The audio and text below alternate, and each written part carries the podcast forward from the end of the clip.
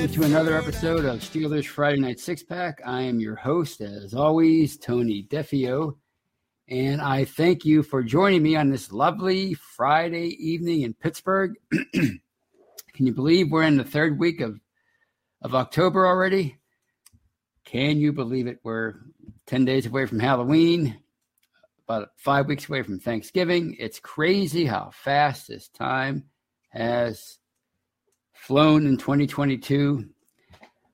And wherever you are in Steeler Nation, like I always say, I hope it's nice and pleasant. And I thank you for joining me. And before I continue with this evening's program, I would ask you guys out there and podcast land to please like and subscribe to our Behind the Steel Curtain YouTube channel. We bring you live shows each and every day and night, including this show few hours earlier, you saw the Touchdown Under show with Matty Peverell and Mark Davison. We have We Run the North with, with uh, Kevin Tate. We have The Hangover with Brian Anthony Davis, Shannon White, and yours truly. We have The Scobro Show with Dave Schofield and Rich Schofield. That's on Tuesdays. On Wednesdays, we have Know Your Enemy with Jeffrey Benedict and Shannon. On Thursday, we have the very popular Steelers Preview with Jeff Hartman, Dave, and Brian. We have post game stuff. We have all kinds of good stuff. And we, you can catch all those live shows after the fact on any any audio platform of your choosing. And of course, you can catch all of our live shows live on Facebook as well. I always forget that part. And we also have a whole host of audio only podcasts that we'd like you to check out because they're they're great, including Let's Ride with Jeff Hartman, State of the Steelers with State of the Steelers.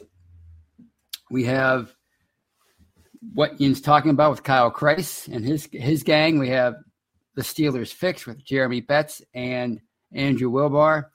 We have uh, uh, uh, the War Room with Matty. We have the Stat Geek with Dave. We have Bad Language with Brian Anthony Davis. We have a whole host of shows, and you can find those on any again on any audio platform. Wherever you find podcasts, you can find our stuff. It's a, it's an ever growing and ever more popular uh, Steelers podcasting family, and you will not be sorry. And of course, you can check out Behind the Steel Curtain, the website. We bring you news, commentary, film breakdown. It's your one stop shop for all your Steelers needs. And uh, I thank you all for joining me again. And let's see what, have, what we have in the live chat. First off, we have Sean Manahan, who donates two dollars to the cause. Thank you, Sean, for the two bucks. And he asks, "Think we can get three and four this week?" I'm going to tease you, Sean, and and uh, say stay tuned. So I'll get I'll get into that in a little bit. But welcome to the show, and let's see what else we have in the live chat on this fine Friday evening. We have Mark Malone, the famous quarterback from the mid mid 80s, the much maligned Mark Malone, who joins us every Friday night. He's with us tonight. Welcome, Mark. First one in. All right, first time for everything. Mark Malone is the winner of something. All right, we have Jared Devil, who's once again bridesmaid. George Teston, but welcome anyway, uh, Jared Devil. You're you're you're you're you're a loyal fan. George Teston's with us. Kyle Johnson, Stacy Lynn, Ryan Jeffords, who says, T Tone, what's up, buddy? Lon Campbell, Daniel Red. Hey Tony, glad I got to see you live. Wow, I feel like uh, I feel like Rod Stewart. Thank you, Daniel. Steeler Chick 46, legend. She's with us. The Cuda, 70 is with us. All right, you guys are fantastic. And I thank you for joining me again. I think it's the third time I've said that. But what do you, you know, sometimes I lose my train of thought. It is it is late on a Friday night. So, but let's talk about those Steelers. And wow, I sat here a week ago and talked gloom and doom about this team, and you know, rightfully so. I think. I mean, they lost four games in a row. Um, they didn't look good doing it, especially that last game against the Bills, thirty-eight to three. You throw in the mix for that week for for week uh, six. Tom Brady and the Buccaneers coming to Acrisure Stadium. Uh, you also throw into the mix a totally uh, uh, injury riddled secondary, with the exception of Terrell Edmunds. That's right, even Minkah was out. All the starting corners were out. Uh, they had to put DeMarvin Leal on on IR. Pat Freiermuth was out. I mean, it was a uh, it was an ugly uh, ugly scene uh, the previous week, and Pittsburgh went into that game as a ten point underdog. I think it was the largest they've ever they had ever been uh, underdogs at home, certainly in a long time. And that was coming off a week earlier when they were 14 point dogs on the road at Buffalo. So, yeah, things weren't looking up for your Steelers. And yet they somehow, some way, found a way to beat the uh, Buccaneers. And they led the whole way. I mean, they controlled the game all throughout. It was it was kind of amazing, and and, and all started with the defense. This makeshift defense, missing again the entire secondary minus uh, Edmunds, they they they uh, kept the Buccaneers in check the entire day. Really, I mean the the front seven was magnificent. I thought I, it was it, the best game that it played since week one, and of course it's still missing. They're still missing T.J. Watt that defense, but they played a marvelous game. You know, uh, Larry Ogunjobi, welcome to the party. You know, they signed him in the offseason to replace the retired Stephon Tuitt, and I don't think anybody expected Ogunjobi to be Tuitt at his at Tuitt's best and most dominant. But I think we we expected more from him. We, we expected more of what we saw when he played with Cleveland and then last year with Cincinnati, and we just had not seen that from this guy over the first five weeks. He was kind of just there, you know. But he was dealing with an injury, an injury that, that actually cost him a lot of money in the offseason. And that's why he was available late in the, in the offseason for Pittsburgh to sign. So uh, he was dealing with that during training camp, and you know, I think it's it's it's very plausible to say that he was still on the mend from that injury uh, through the first few weeks of the season. And you know how it is when you're when you're injured. Some one day you just kind of start feeling it again. You, you kind of start feeling like yourself again, and maybe maybe uh, he reached that point last week because he was totally dominant, and he was one of the reasons why that defense was so dominant. And uh, if you get a guy like him um, dominating at the line of scrimmage like he did against the Bucs, well, that takes the pressure off of Cam Heyward, and we know what kind of pressure he's been under with T.J. Watt out. Uh, takes the pressure off of Tyson Alualu, takes the pressure off of Alex Highsmith, the uh, the outside linebacker opposite Watt, and he had another sack on Sunday. Uh, he stripped Brady of the ball. Unfortunately, the Bucs got the ball back, but uh, but Highsmith now leads the NFL with six and a half sacks. So, you know, it, it was a tremendous effort, and it was a tremendous effort by the by the secondary. James Pierre made made a, a play or two. Josh Jackson looked good. Um, uh, gosh, I'm, I'm missing some of the names, but uh, they, they, they, they, they were splendid. Um, help me out. Who was, who was the other starter? Wow. I can't believe I, I can't think of the other starter. James Pierre, Josh Jackson. Anyway, it, it was a great, it, and, and Terrell Edmunds. I mean, oh yeah, Tre Norwood. Tre Norwood had, had, had, had a, a, great game filling in uh, at uh, free safety. But Terrell Edmunds had the game of his life. He really did. Um, 10 tackles. He led, he led the team in, uh, with 10 tackles. He made some some uh, fantastic plays. He was a leader.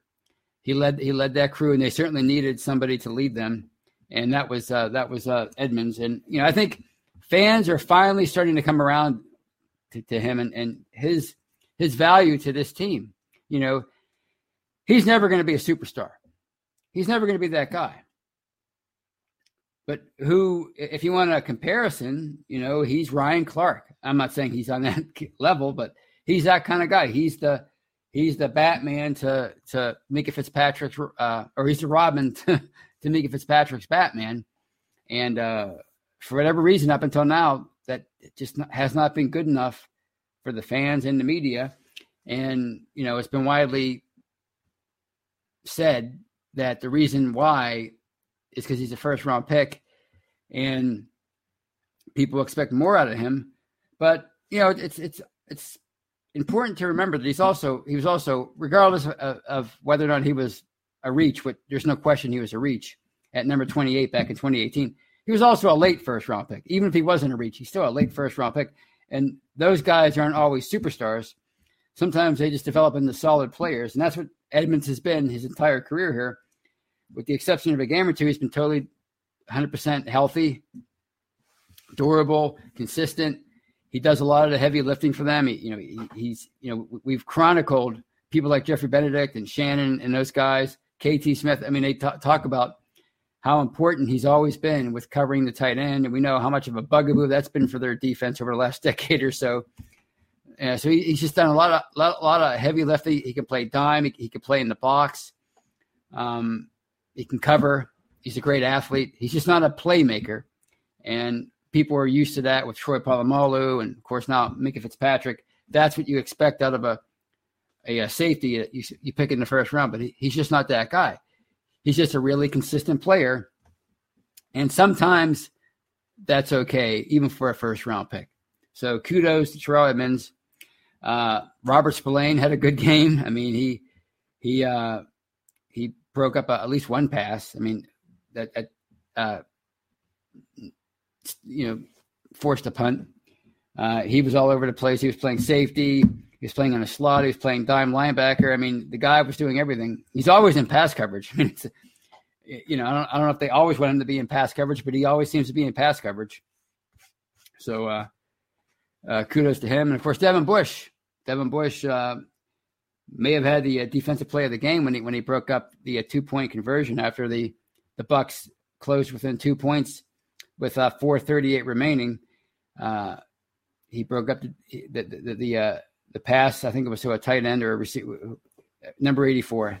And, um, you know, Pittsburgh was able to, uh, to run out the clock and, and, and preserve the win. And what a, what a great effort by Mr. Trubisky late in that game, coming in for an injured uh, Kenny Pickett, who, who, suffered a concussion in this early in the second half.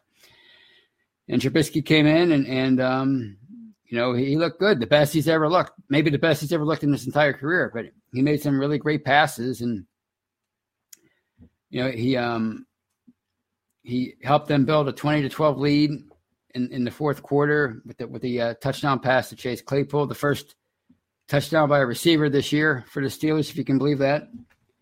And then, you know, after it was twenty to eighteen, you know, he made the necessary throws to and and runs to close the game out.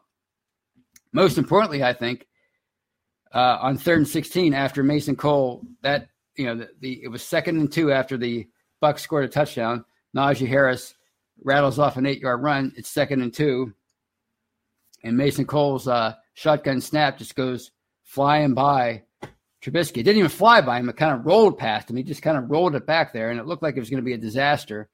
And, and, the Buccaneers were going to fall on it deep in Pittsburgh territory, but Trubisky found a way to fall on that ball. But even still, at that point, it's third and 16. It's a two point game. It's Tom Brady on the other side, about to get the ball back. You're not feeling pretty good about things. But he found, you know, he found uh, Claypool for a, uh, a first down. A few plays later, it's third and 11. He finds Claypool again. He, and, and Claypool makes maybe the best catch of his career, falling backwards and holding onto the ball and rolling out of bounds. Um, you know, Trubisky looked looked fantastic, and and and that's what you want out of a veteran backup quarterback. You want him to be able to come in and make those kind of plays. Of course, not all veteran backup quarterbacks are former number two overall picks, so you always knew the pedigree was there and, and the talent was there with with Trubisky, but you know we really hadn't seen much of that this year anyway through three and a half games as a starter for Pittsburgh. But we certainly saw that on uh, on Sunday at the end of that game as a as a as a backup for Pickett coming in. So that was great to see, and it was great to see uh, Claypool have the game that he did. You know, um, people who are much smarter than me pointed out this week that he was kind of playing the uh, tight end role in place of Freiermuth, that that guy that uh, Pickett and uh, Trubisky were looking for over the middle of the field, and you know he had one of the best games of his career. and uh, maybe that opens up some things for him moving forward. Even when when uh, Freiermuth comes back, he he practiced. By, by the way, Freiermuth he missed last week's last week's game with a concussion. He's cleared to play this week, so he'll be back on Sunday. But even with Freiermuth back in there, hopefully they can continue to carve out uh, a role for Claypool, other than you know what we had seen of him over the first five weeks, which wasn't much. So he had a great game. Um, and it was, it was, just a great team win all the way around. You know, Steven Sims with the the what was it, eighty nine yard kickoff return or eighty two yard kickoff return to start the second half. Um, put Pittsburgh in, in great field position. Unfortunately, they couldn't parlay that into a touchdown, but it was still a big play, and it led to a field goal and a two point game that was huge. And he later had a, uh, uh, what a twenty four yard uh, punt return. So it was a great day for him. Of course, unfortunately, he's out this for this Sunday night's game against the Dolphins. Um, uh, so you know it's going to be back to Gunnar Olszewski as your uh, return man. So you know he can certainly use a redemptive night. So maybe we'll see that from him uh, against the Dolphins. Uh, but it was it was a great great contribution by by Sims. Again, just a great all around team effort. So um, Pittsburgh was able to keep its season alive. Not that you know it would have been officially eliminated with a loss, but certainly dropping to one and five. I mean, you're you're, you're the prospects of of having any kind of a chance at even contending for the playoffs at that point, uh, I think would have been out the window. But now a two and four, and only a game out of uh, first place in the AFC North. Believe it or not, they still have somewhat of a shot. Um, you know, I'm not saying that they have to. They should do whatever it takes to to you know win at all costs. Uh, you know, Shannon mentioned this the other day, and it was a great point. Uh, you want to see them still try to go for it and, and win as many games as they can and remain in contention and uh, get a playoff spot or even a division championship if, if possible. But you don't want to do it, um, you know, in, in, in, the sacrifice of uh, of um, hindering young, you know, your development of, of, some of your younger players, namely Kenny Pickett. You know, so he suffered, uh, you know, again he suffered a concussion against the uh, the Bucs, but he was cleared to play uh, this week. You know, he was cleared to practice uh, by Wednesday, which he was the, the quickest player to, to be cleared to practice after a concussion so far in 2022. So um, that's a, that's good news. Um, there's a lot of a, a lot of um, controversy around that because of the new emphasis on on concussions this year with what happened with Tua a few weeks earlier, um, suffering back to back concussions in that very scary scene in Cincinnati. And you know we know all about that kind of thing with what happened to Ryan Shazier in Cincinnati in a prime time game back in 2017. So it was a very scary thing, and for for Tua to to, to go through that, and, and, that put the spotlight back on the NFL and its problems with con- concussions over the years. So there's controversy with that, with Pickett being cleared to play, um, and unless something happens between now and Sunday night, starting um, against the Dolphins a week after suffering a, a concussion, but you know, I realize why people are, are worried about it because I am too. Believe me, I'm not, you know, I'm not one of those people that's like, all right, go out there and and and sacrifice your health for my for my entertainment. No, I want I want these guys to be healthy. I want the NFL to stick around. And I was worried about it about it. It's uh it's long term existence back in you know the early 2010s when when the uh, concussion problem really went under under the spotlight. You know, so, uh, you know, believe me, I want these players to be healthy. But my thing is, the NFL now has a, a protocol in place for concussions. So, you know, if you have independent neurologists examining these players and, you know, they're determining whether or not these players are, are, are okay to, to, to, um, resume activity and, and start playing again, you know, if they say that a player is cleared, then shouldn't that be it? I mean, shouldn't that be what you have to go by for now? I mean, you know, it's either a player is cleared and ready to and ready to play again, or he's not. And if he is, then then you know, I think you have to trust your your doctors. I mean, if if if if you're worried about about uh, you know him suffering a, a, concussion again one week after after having his first, I mean, is there you know what does the science say? I don't know, but but if a player is cleared, then then he should he should be allowed to play. You know, now if the NFL wants to change its protocol and and mandate that these that a player who suffers a concussion must sit out a predetermined amount of time, well, that's a different story. But we're not there yet, and all the Steelers can do right now is follow the protocol that the NFL has in place right now. And right now, Kenny Pickett has been cleared to play, so I think he should play. Um, you know, Tua Tua sat out uh, a few weeks, but that was a different circumstance. I mean, that was ugly, and he had you know two concussions in a row, and um, you know they were being overly cautious with him. But you know, other athletes have suffered concussions and have come back in a week and have been fine. So, you know, I think you know Pittsburgh's doing the right thing by allowing Pickett to play in this game. You know, so I'm I'm I'm I'm happy with it, and I think that's how it should be.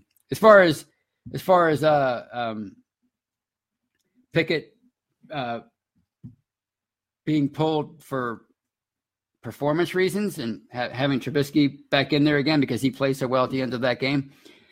I don't think you want to go down that road either. Not that now that you have Pickett in there, and now that he's your he's your he's your starter, and you know he's your future franchise quarterback, or at least you want him to be that. I don't think you you, you should be putting him in and yanking him out, or or or, or any or whoever you, you decide to to designate as your starter. He should stay in there for the long haul because you don't want to be you know having this quarterback carousel. I think that's one thing that coming into the 2022, I was hoping they would avoid. So I'm kind of glad in, on, a, in a different way, in addition to Pickett being healthy from his concussion, I'm glad that, that Tomlin is sticking with him, even though he didn't play his best game last Sunday against the Buccaneers. He's, he's still young. He's still learning. You gotta let, you gotta let him, him, you know, learn on the job, so to speak. You have to, have to let him go through his growing pains and struggle and figure things out. You can't be putting him in, taking him out, putting him in, taking him out. That's just not good. So I'm glad that Pickett's playing for for a multitude of reasons, namely the fact that I know he's healthy because the, the, the doctors cleared him, and number two, Tomlin is, is sticking with his young quarterback, um, even though he hasn't been playing his best since that Jets game. So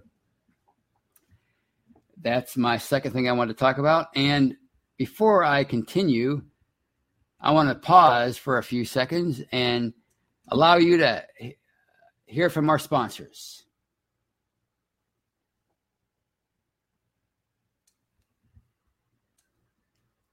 And welcome back to Steelers Six Pack with your host, Tony Defeo. I thank you for joining me. I, I, thank you for being here with me. And Sean Manahan donates another two bucks, and he asks, and thank you for the two dollars again, Sean. Or he says his statement is issue was to it was a they called a back injury, not head injury. That's right. That that was the problem. Is they diagnosed him with a with a back injury initially against the, the Bills when they upset the Bills in week three, and turns out it was, it was a, con- a concussion, and you know he suffered another one the following week, and just actually just four days later, that, that was another issue that the his his very scary that very scary scene in Cincinnati occurred what five days later, four days later. So I mean, it was just a it was just a a, a PR nightmare and a, and a, and a health nightmare for the NFL. But I think that the Pickett situation is different. You can't again as long as he, the, the protocol is what it is right now, then you can't blame the Steelers for putting uh, for for allowing Pickett to start this game against the Dolphins.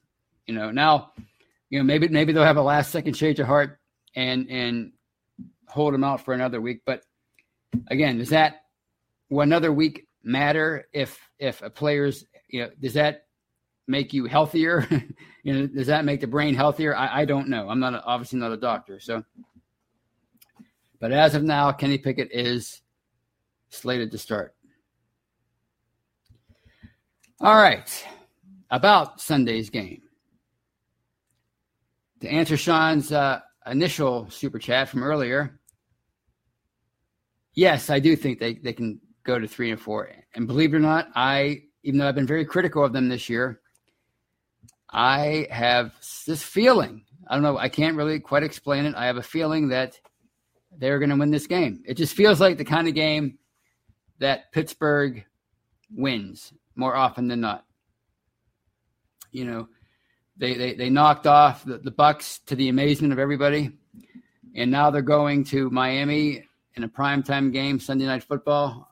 And uh, it kind of reminds me of that Chargers game uh, back in 2019 uh, when I went to LA to play them when they were still playing in that little soccer stadium on Sunday night football. It was with Devlin Hodges, Duck Hodges as their quarterback. They were one and four at that time. And uh, Mason, speaking of concussions, Mason Rudolph missed that game um, because he had a concussion against the Ravens. So Hodges filled in. And it, it kind of feels like that it's going to be that kind of a night. Um, by most accounts, there are a lot of, a lot of Pittsburgh fans will be there. A lot of Steeler fans will be in attendance in Miami. They said they, they said there were a lot of Bills fans there when, when the Bills were there a few weeks ago. It seems to be that kind of a stadium now, with the Dolphins struggling a lot in recent years. Uh, Hard Rock Stadium, uh, where the Dolphins play, is kind of kind of gets taken over by by road by ravenous uh, visiting fans, and certainly we know that certainly describes Steelers fans. So I expect it to be at least a split as far as the attendance, and maybe even uh, a home game for the Steelers. And it's going to be at night, so you know it won't be 95 degrees like it's been. What I say, like 126 degrees uh, at one point when when the Dolphins and Vikings played the other day or last week. So I, I just have a feeling, and you know, uh, the, the, Dolphins, their defense isn't the greatest. It's, it's ranked 23rd. Their secondary is kind of beat up. Um, they're having issues on, on the offensive line. Uh, they have a couple guys questionable. Um, so I think maybe this, this, finally might be the the the game that the offense breaks out. I mean, I, it's hard to imagine because I don't even know what that would look like right now. What a a a a a potent offensive attack, attack would look like for your 2022 Pittsburgh Steelers. But, you know, it has to happen sometime. So why not Sunday night? Um, if you want to draw some parallels from the past, uh, Kenny Pickett is playing the Dolphins in Miami on a Sunday night, which is where Ben Roethlisberger started his first game and won his first game back in 2004. Uh, it was also on a Sunday night thanks to a hurricane. Now I, I realize Pickett he, he already has one official win as a starter because he he was the starting quarterback against the Bucs, so he got credit for that win. So it, won't, it wouldn't be Pickett's first uh, career victory if he were to win this game, if, if Pittsburgh were to win this game, but it, it, would certainly feel like it if he would finish the game. You know, with Pittsburgh winning the game, it would it would feel like it, it, it was Pickett's first win as a starter. So you have that. You know, I'm not saying it's going to be easy because you know we saw how how well the uh, Dolphins played with Tua in there over the first three weeks. I mean, they were three and zero. Oh. They beat up the Patriots. They stormed back to beat the Ravens. I think they were went down by three touchdowns in the fourth quarter. Came all the way back and and and and, and beat them in Baltimore. Uh, knocked off the Bills in Miami. So I mean, this is a good team, and uh, Hill is just it's just on another planet right now. The way he's playing, I mean, he's just, what he has what fifty receptions already for over seven hundred yards. I mean, he's just Im- almost impossible to to defend. He's certainly the best deep threat in the NFL. He's probably the best weapon right now in the NFL. Then you have Jaylen Waddle, who was a high draft pick on the other side. He has uh, what thirty plus catches, over five hundred yards already. I mean, it, it's going to be a, a, tough task. And you have uh, Ahkello Witherspoon. He's probably going to. He's listed as doubtful uh, for Sunday, so he's going to miss another game. So you're going to need somebody again to step up in that secondary to to to uh, cover these guys, uh, these these awesome receivers. But you know, if you're expecting them to be able to sit back there and cover these guys, it, it's not going to happen. What, what you need is what you saw last week with Tom Brady, uh, and that's you need the, the, front seven to to be dominant. And again, the offensive line is is, is injury is in, injury injured, so you need the, to be able to to get after Tua. And of course, he's obviously more mobile than Brady, so it's not going to be as easy uh, to to get after him. But you still have to d- disrupt him. You have to make him uncomfortable. You have to force him into making some mistakes and uh, coming up with some turnovers, and that's how you win this game. So it just feels to me like this is the kind of game that, that they normally win. You know, it just it you know after beating the Bucs the way they did, now you're feeling good about them again and you're coming up on the bye after the Eagles game. So um, for them to lose this game, it would be their fifth AFC loss. And, and that would be, you know, forget about the two and five. That's bad enough. But you, they'd be one and five in the in the AFC, which, you know, unless you have another tie thrown in there, that's going to be a killer for you uh, come the end of the year if you do find a way to to rebound and, and, and get back into the race if it comes down to a tiebreaker, you know, I mean, how many AFC losses are you going to have when it's all said and done? So to have five after seven games, that would be tough to come back from. So that's one reason why I, I just don't feel like it, just feels like they're they're going to find a way to win this game. It doesn't. I'm not. It's not wishful thinking on my part. I've just watched a lot of sports over the last 40 plus years, and I've seen a lot of Steeler games, and traditionally, this is just that kind of game that they win. You know, because you know if you're going to get back in the race, whether it's the divisional race or the just the playoff race overall, you're going to have to start stacking some wins sooner or later. You can't just win a game and then lose one or two and then win a game. Eventually, you're going to have to put a streak together. So you know why not two in a row uh, in Miami, and then we'll take we'll, we'll worry about Philadelphia then. So. Uh, to answer Sean's question again, yes, I, I, do think they can they can be three and four. I, I, think the the it doesn't feel as daunting a task as it did going into Buffalo two weeks ago, or even against the Bucs, who who knows they may be overrated by this point. We might be uh, looking at them and and uh, it, it might just be about Brady's mystique. That's why they're they were a 10 point favorite to begin with, and maybe they didn't deserve to be a 10 point favorite because they really have not looked that good this year, certainly on offense. But still, though, they, they, they, it was a shocker that they won. So Miami doesn't feel like that kind of a, uh, of an opponent at this point. You know, could, I, we could be wrong. They, they could, they could, uh, totally blow Pittsburgh's doors off and, and, uh, you know, put themselves back on on the map again with Tua as a full time starter again for them. But it, it, just doesn't feel like that to me. It feels like like Pittsburgh's going to find a way to pull this game out and improve to three and four. And you know, depending on what what happens elsewhere in the AFC North, they'll still be in the mix for the division title. They'll still have four games to go in the division, and you know they'll still have ten games to play overall. So I think it's I think it's vital that they win this game. I think it's the most important game of the year, and I think they're going to come through. So, so that answers, answers your question there, Sean. All right. On that note, I think I will close the show out by answering some questions and highlighting some comments from the live chat. And I'm not surprised that the first thing that pops up is trade talk, and this from Tom Felagio from YouTube, it says they're saying the Steelers might trade Mason to Washington for some cornerback. Have you heard anything on that? I have not. I haven't heard a thing about that. Uh, you know, I don't know if they want to risk trading their third string quarterback when they, when they have uh, issues with their starter as far as uh, concussions because you know they can that can that can pile up on you pretty quick. I mean, last week if if uh, Rudolph was uh, he was inactive for that game, and the emergency quarterback behind Trubisky was Zach Gentry. So imagine that. Uh, I haven't heard anything about. I've I've heard you know it's it's it's natural with the, with the trade deadline coming up and with trades much more prevalent now than ever in the NFL. It's natural to hear these kind of rumors, uh, but we've you know we've been hearing this about Rudolph since the summer, and nothing substantial has, has really been reported by anybody. Uh, of course, you, you, you're hearing the rumors about Chase Claypool.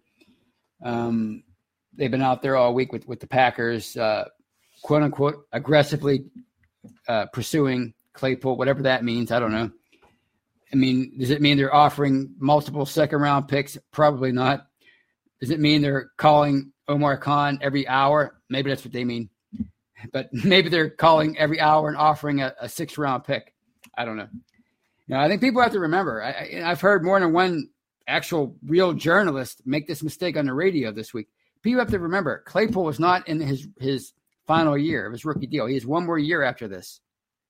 So, I mean, if you're going to trade the guy, you know, why not wait till after the year and trade him in the offseason? You know, people say, oh, his stock might be higher now than ever. Yeah, maybe, but you know, people tend to to um they they, they tend to uh, uh forget things in in in, in the in the off season and and if if more than one team is going after a player or if they need help at, at a particular position, then that drives the value up of a, of a player, even if he had a subpar previous season. So, you know, I, I would keep him for now. Um, you know, after after Johnson and Pickens, there really isn't much there at receiver for them. You know, Calvin Austin, we have no idea about this guy, the fourth round pick uh, in, in in the past draft. We didn't see him much in training camp. We didn't see him in the, in the preseason.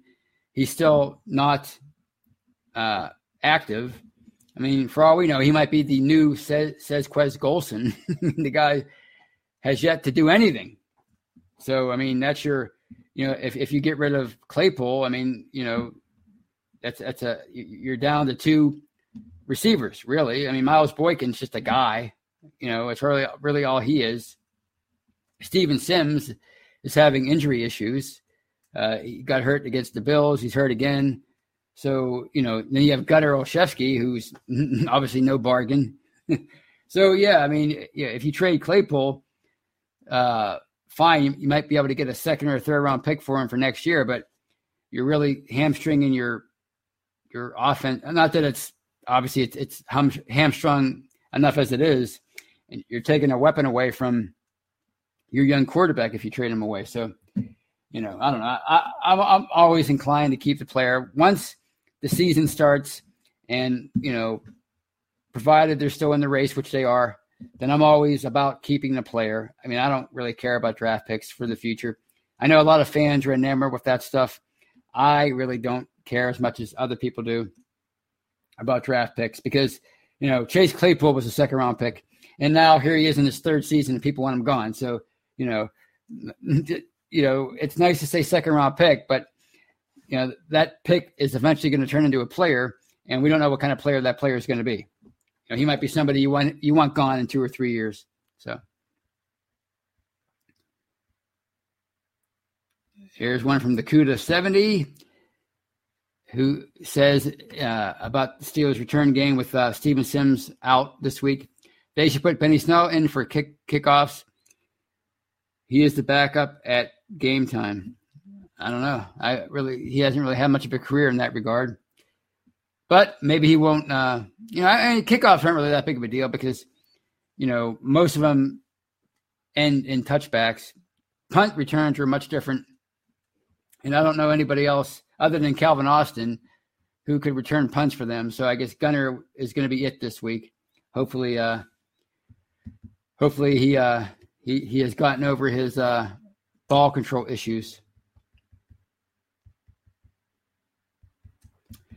Let's see what else we have here. Let's, let's go on down the line. There's another from Tom Villaggio, and he says, I'm pretty sure the Dolphins are going to try to go long like Buffalo did against the Steelers with Hill and Waddle. Hopefully, the, the Steelers will be ready. Well, again, uh, a lot of that's going to have gonna gonna depend on them getting after Tua and, and and and pressuring him like they did Tom Brady last week. If you remember that Bills game, they put zero pressure on the guy. They, they hit him once. One one quarterback hit the entire day. That's not going to get it done. So if if uh believe believe you me, if if Tua has that kind of protection this week, he's going to light the Steelers up because you know Hill and Waddle. I mean, having one of those guys is bad enough. Having two of them, yikes. So yeah, you're you're going to have to be able to put pressure on on on Tua and, and and force him into mistakes. And that's where people like Minkah Fitzpatrick, who's returning this week, that's where he's he comes into play. You know, he has to be he has to be the, the you know that you know that thorn in the side that you don't know where he is, you don't know where he's coming from, you don't you don't know what he's going to do on, on any given play. So they're going to have to make life tough and confusing for Tua. He's a young quarterback. He hasn't really established himself yet. He's coming back from from being off for a few weeks. You know, you, you gotta you gotta uh, make life tough for him.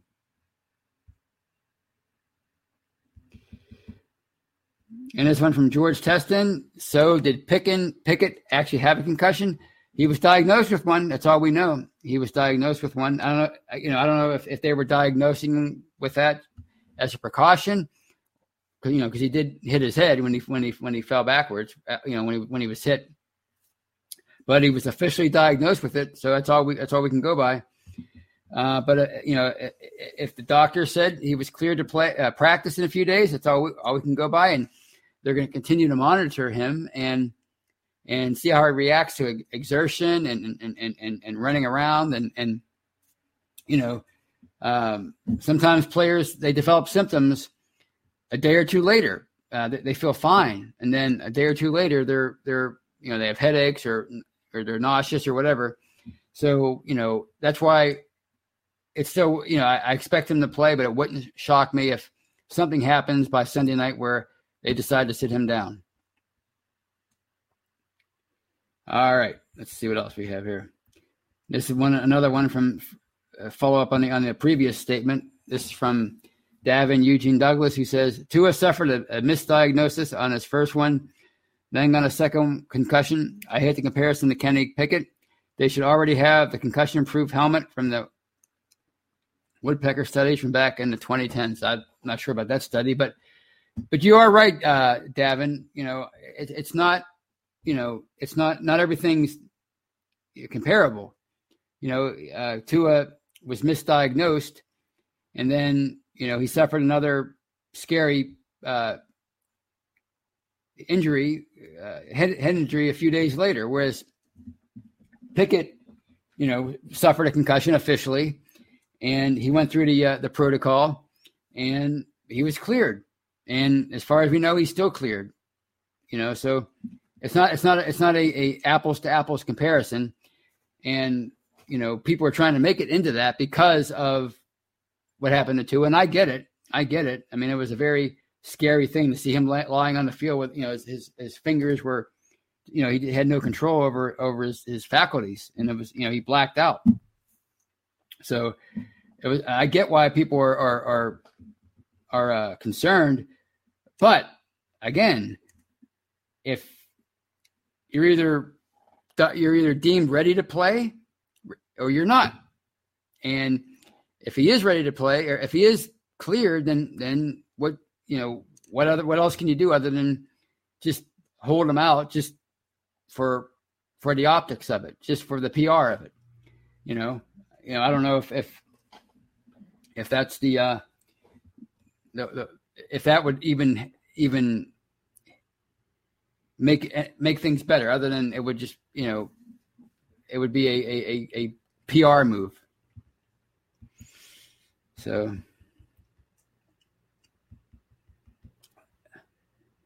And uh, this is another one from this is one from Meyer, Meyer, Meyer not, I can't talk tonight. Myra Jane and Bert. Unfortunately, it's football. These men sign up for it. If you clear protocol, you play. Yeah, it's a, it's a, it's a tough sport. It's always going to be a tough sport. That's why I laugh at, at a lot of these fans, like these almost bloodlust, bloodthirsty fans who who who complain about it being flag football. Like it's not flag football. You watch these games, and and these athletes are big, bigger, faster, and stronger than they've ever been. And these these hits that they that they take out there are real, and and and and they're they're devastating. And even clean hits are are, are can do can do damage. So, you know, the NFL is doing I think it's done a, a, great job over the last 12, 13 years in trying to clean some of this stuff up, trying to eliminate uh, headshots, trying to eliminate a lot of these kill shots. But there's only so much you can do.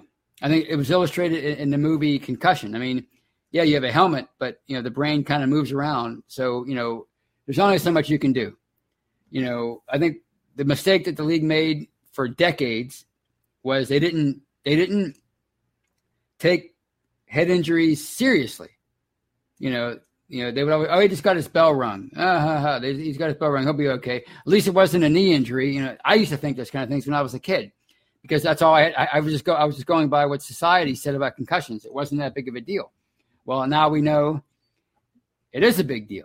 And I think the great, the one thing that these, and I've said this before, the one thing these players have going for them now compared to 30, 40, 50, 60 years ago is they know what they're getting into. They know the risks. They know what they're signing up for. Um, and you know, they there there there there are protocols in place that treat head injuries much more seriously than they ever did. And you know, it's a it's a high profile injury now. I think it used to be considered a minor injury. Nobody really, you know, thought of as a big deal. Well, now it is you know it is considered one of the more serious injuries a player can suffer. So, you know, moving forward, you're probably not going to be able to prevent concussions. There's only so much you can do with that. You might be able to prevent more than you did in the past, but you're definitely going to. There, there, there's now a mechanism in place to to make sure these guys uh, sit out until they are fully healthy and, and, and, and cleared to play. Whereas in the past, you didn't have that. These, everybody was out there working blindly. At least the players and coaches were. I'm not convinced that the doctor. I think the movie Concussion kind of uh, let us in on the little secret that the doctors knew what was up a lot long before anybody else did. So, you know, it is a tough sport. It's always going to be a tough sport, and all they can do now is is uh, is utilize the information that they have, and and um, and protect themselves as much as they can. But you know, it's always going to be a, a, game that where head injuries uh, take place.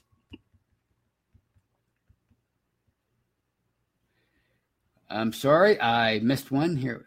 Here's one from Brian Brown who asks, "Do you think Muth's return will cause Claypool to fade?" That's that's that's that's a good question because, as I mentioned earlier in the show, he seemed to be playing the tight end role um, on Sunday, and now with a Freiermuth back in there, um, yeah, he might he might go back to his old role, and it, it, might he might kind of fade back into the background. I hope not, because I think we we saw on on uh, last Sunday what what kind of a, a, a, a, tremendous weapon this guy can be, and you know we saw it a lot in 2020.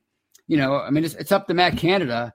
If you have a Freiermuth and you have a, a Claypool, you have these two big studs who you know you got one who's a tr- who's a tr- traditional tight end and one's just a really big wide receiver. You know, it's up to you to find a way to utilize both of them. You know, so hopefully Canada, you know, saw hey look, it's you know I forgot how much of a weapon this guy can be, and yes, Freiermuth is coming back, but we still have to find a way to utilize this guy, uh, his strengths, and not just kind of uh, pigeonhole him into a role that maybe that maybe kind of uh, uh, uh, neutralizes what he can do well. So hopefully, uh, hopefully not. All right. On that note, I think I'm going to call it a night. It's uh, 9:50, It was a fun show. Uh, remember to keep checking back to Behind the Steel Curtain, the website all weekend, and keep checking back uh, to our podcasting channel, both on YouTube and on Facebook and our uh, audio platform. So, um, I will talk to you on uh, on Monday on on the Hangover with Brian and Shannon White. Enjoy that game on Sunday, and as I always say, go Steelers.